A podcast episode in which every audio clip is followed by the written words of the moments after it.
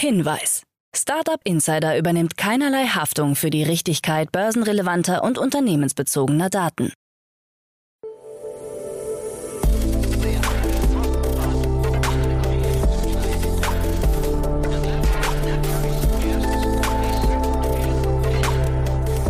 Startup Insider Daily.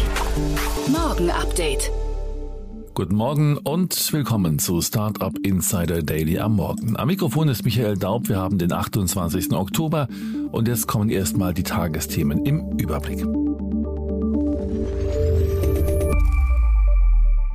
Rekord bei deutschem App-Umsatz. HelloFresh mit mehr Kunden und mehr Umsatz. 50 Millionen Euro im Human Impact Capital Fund One und Tomorrow Bank plant neues Crowd-Investing.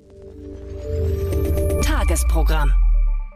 Bei Investments und Exits haben wir heute Niklas Raberg, Investment Manager von Capnamic, uns eingeladen. Niklas wird über die Finanzierungsrunden von Retraced und Sophie sprechen. Am Mittag begrüßen wir Andy Kaiser, Co-Founder und CEO von Ninetailed, anlässlich einer Finanzierungsrunde in Höhe von 5 Millionen Euro.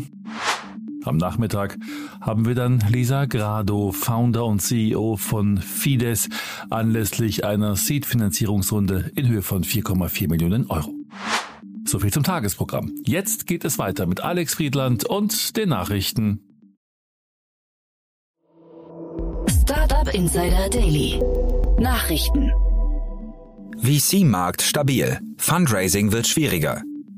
Die Kreditanstalt für Wiederaufbau, der Bundesverband deutscher Kapitalgesellschaften und das Deutsche Börse Venture Network haben das neue German Venture Capital Barometer veröffentlicht. Demnach hat sich das VC-Geschäftsklima im dritten Quartal 2022 stabilisiert, wenn auch auf niedrigem Niveau. Fundraising wird dem Bericht nach hingegen schwieriger. Aktuell sei die Lage aber dennoch zufriedenstellend. Eine Fortsetzung der Stimmungsabkühlung wird nicht erwartet. Das Klima für Exits schätzt das VC-Barometer als sehr schlecht ein. Nach dem Rekordniveau im ersten Halbjahr hat es eine schnelle und starke Abkühlung gegeben. Bei teils stark gesunkenen Bewertungen können Investoren aktuell nicht die gewünschten Exit-Erlöse erzielen.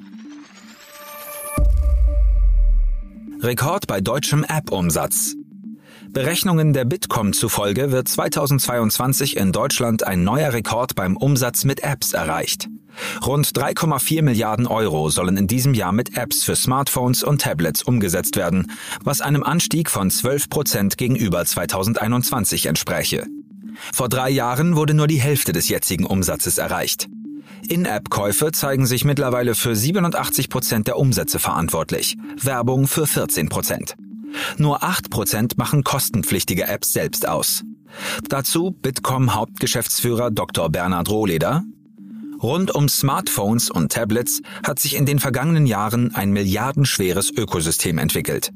Gerade in der Corona-Pandemie haben die Menschen mehr Zeit mit ihren Geräten und damit auch mit Apps verbracht. Der App-Markt wird sich auf dem jetzt erreichten hohen Niveau einpendeln.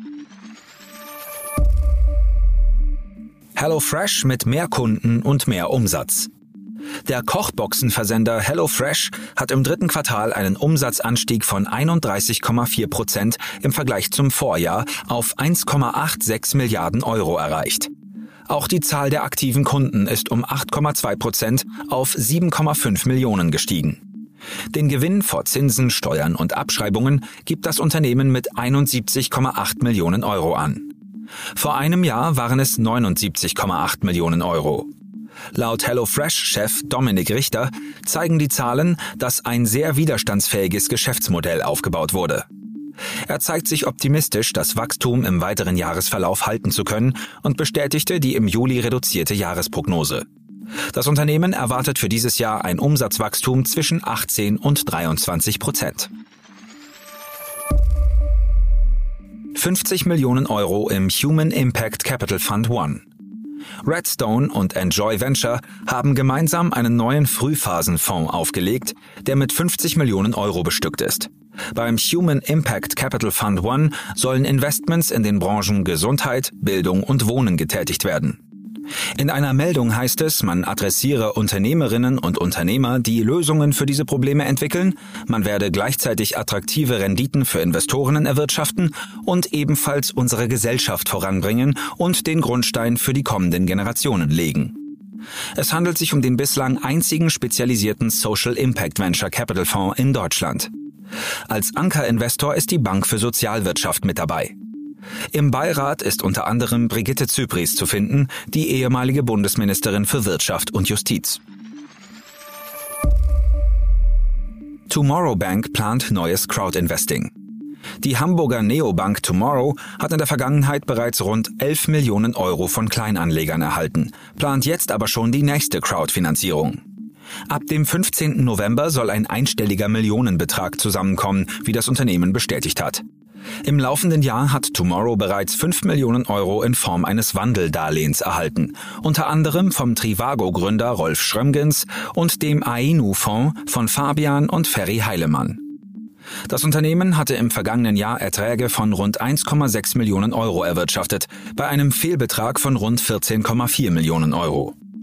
Losgehen soll es mit der Crowdfunding-Finanzierung von Tomorrow am 15. November. Chefwechsel bei Solaris. Sechs Jahre stand Roland Volz an der Spitze des Berliner Fintechs Solaris. Zum 30. April 2023 wird er das Unternehmen verlassen, wie das Unternehmen bekannt gibt.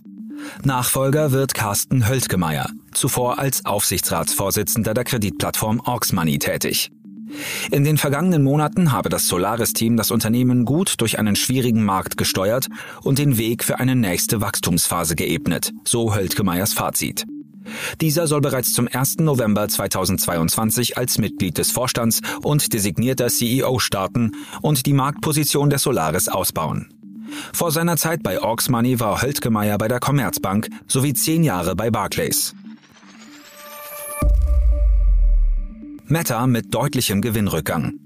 Die Facebook-Mutter Meta, zu der auch Instagram und WhatsApp gehören, hat in der Nacht zum Dienstag das schlechteste Ergebnis seit 2019 und den vierten Quartalsrückgang in Folge bekannt gegeben.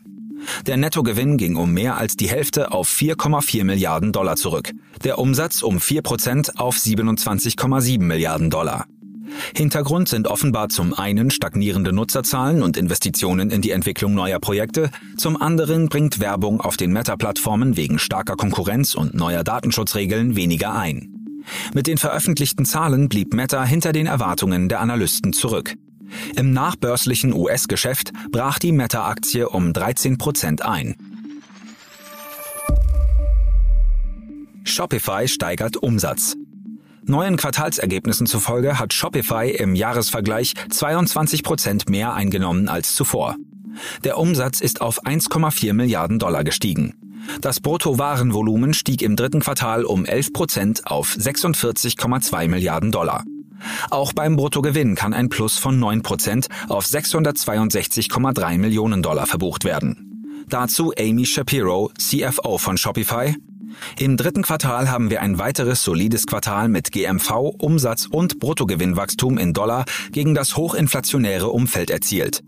Aus operativer Sicht haben wir unsere Organisationsstruktur rekalibriert, erfolgreich ein neues Vergütungssystem eingeführt und mit der Integration von Deliver in Shopify begonnen. Dennoch gehe man davon aus, dass sich das Wachstum der Betriebskosten im vierten Quartal verlangsamen wird. Elon Musk plant wohl doch keine Twitter-Massenentlassungen. Gerüchten zufolge hat Elon Musk gegenüber Twitter-Mitarbeitern erklärt, dass es nach einer Übernahme nicht zu Massenentlassungen kommen wird. Zuvor hatte die Washington Post berichtet, dass 75 Prozent der rund 7500 Angestellten das Unternehmen verlassen müssten, wenn Musk die Plattform übernimmt. Angeblich plant Twitter aber auch ohne Musk, sich von bis zu 25 Prozent der Mitarbeiter trennen zu wollen. Parallel hat Musk einen Videoclip getwittert, der ihn beim Betreten des Twitter-Hauptquartiers in San Francisco mit einer Küchenspüle zeigt. Lasst das auf euch wirken, schrieb er dazu.